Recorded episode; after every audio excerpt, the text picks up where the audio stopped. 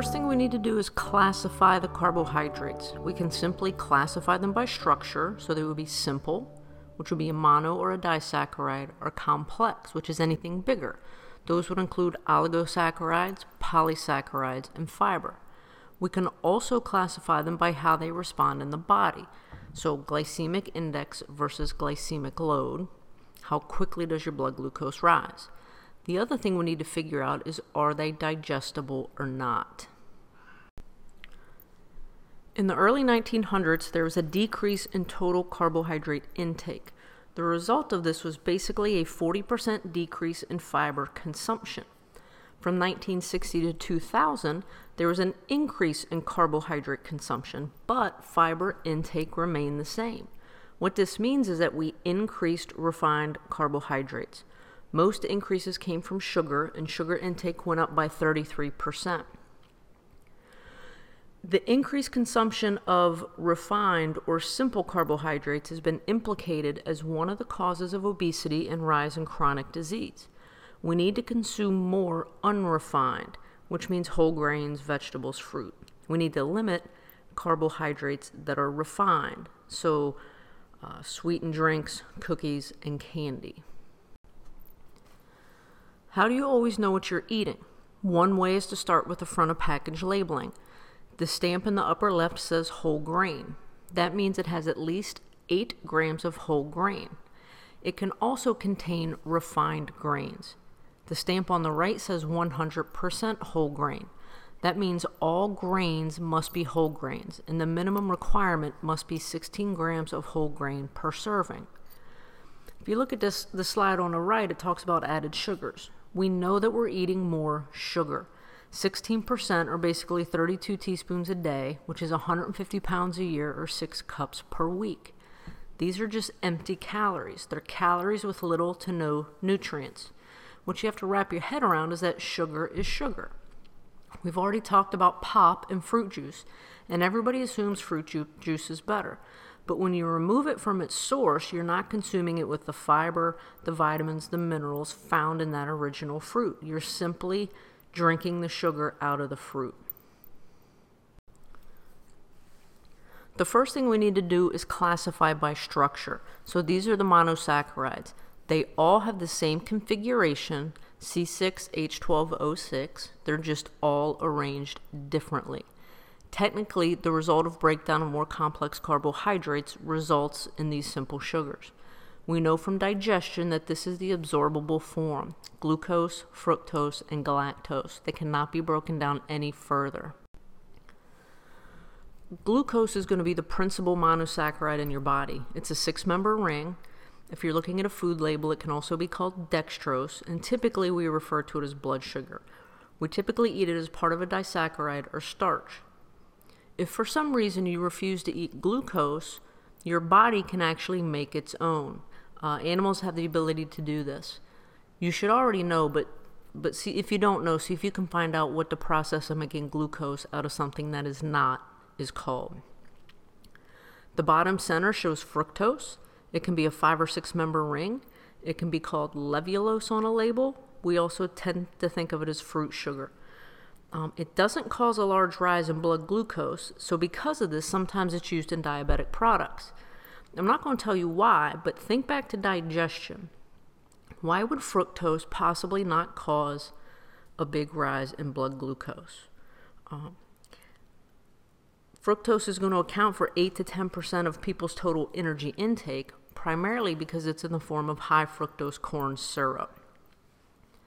The upper right shows galactose um, galactose is usually not free, meaning you don't eat galactose. Typically, you're getting it as part of lactose, and lactose breaks down into glucose plus galactose. Disaccharides are also simple carbohydrates. Basically, you're putting two monosaccharides together and they're going to form a carbon oxygen carbon bond. Um, I call it a condensation reaction because water is removed when they're joined. You might have learned it as a dehydration reaction. So, maltose is a minor constituent of a few foods. It's primarily produced when starch breaks down. It can be found in beer, cereal, uh, germinating seeds, if you see the phrase malt sugar. Sucrose accounts for 25% of the total caloric intake in the United States. It's basically white table sugar. It's the only sweetener that can be called sugar on the ingredients list. Lastly, you have lactose, that's milk sugar. It's the least sweet, um, and it can be broken down because it's in shorter chains. There's going to be two types of bonds alpha and beta bonds. Alpha bonds can be digested by human enzymes. Sucrose and maltose have alpha bonds. Beta bonds cannot be broken down by human enzymes when they are part of a long chain. So that's the exception is the length of the chain. Fiber has beta bonds. Fiber tends to be very long. We can't digest it.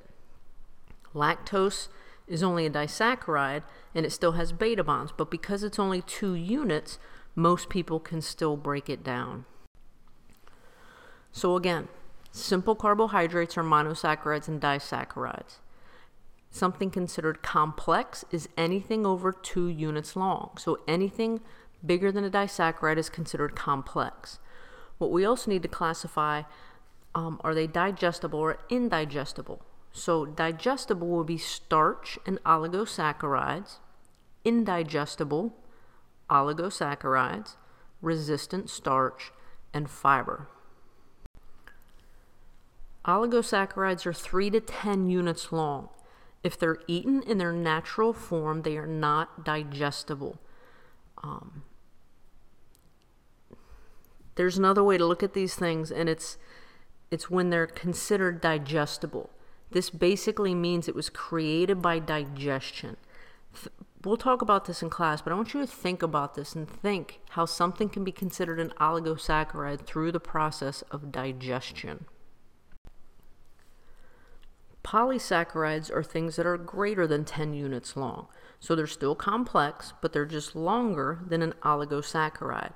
They can be all the way up to 3,000 units long. They're going to be the most abundant dietary carbohydrates. Most polysaccharides of nutritional importance are simply long strings of, of glucose.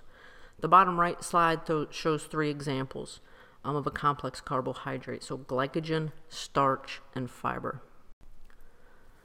The upper left slide just shows starch. Starch can be 300 to 1,000 units long. This is how plants store their energy, and it's the major digestible polysaccharide in your diet. It's going to typically account for 50% of your total carbohydrate intake. Starch is considered available energy. That means the body can break it down and it's available for use. There's going to be two types of starch. So amylose and amylopectin. The top right shows amylose. It's a straight chain. It has a 1-4 linkage, which I'll show you in class. Um, it's linear, can be a helical chain, but it's basically straight. It can be up to uh, 20,000 glucose units long. The bottom center is amylopectin. This is a huge, highly branched chain polymer of glucose. It can be up to 1 to 2 million units long. It has both 1 4 linkages like amylose, but at its branching point, it has a 1 6 linkage, which really isn't digestible. These branches allow amylopectin to form a stable, starchy gel, which enables it to retain water. And I'll give you some examples in class, but food manufacturers love the idea that this can retain water. The upper left slide just shows again uh, the difference between the structure of amylose and amylopectin.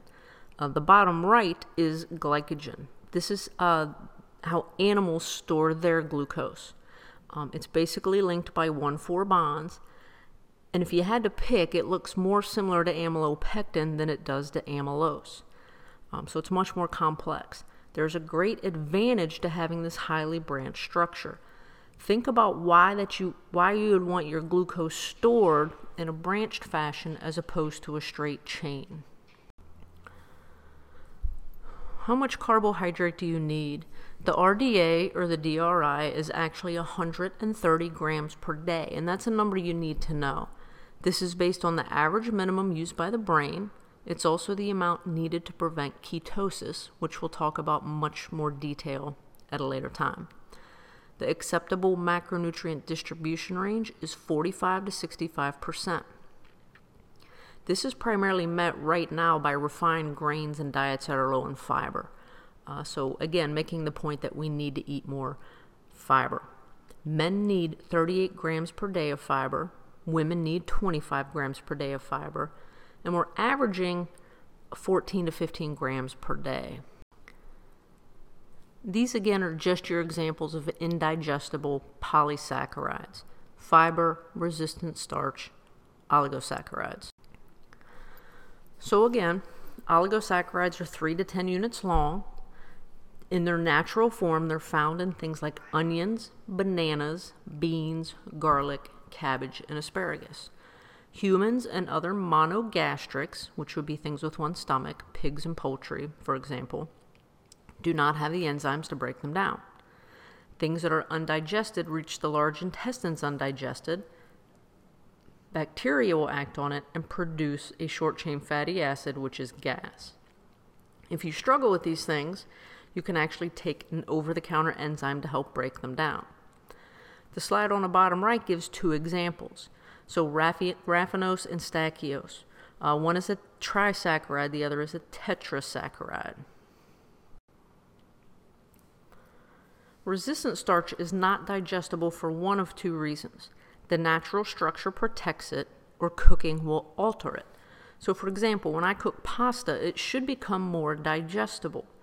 When I put that pasta in the fridge and cool it down and I take it out to eat the leftovers, part of it has become a resistant starch. It escapes digestion and behaves like a fiber.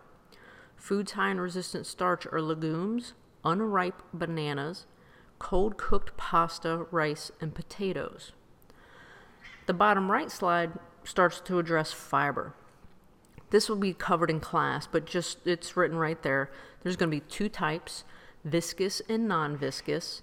Again, know these numbers. Men need 38 grams a day, women need 25 grams per day. Please try to come to class prepared to answer those few questions that were posed throughout the podcast. Please also come with any additional questions.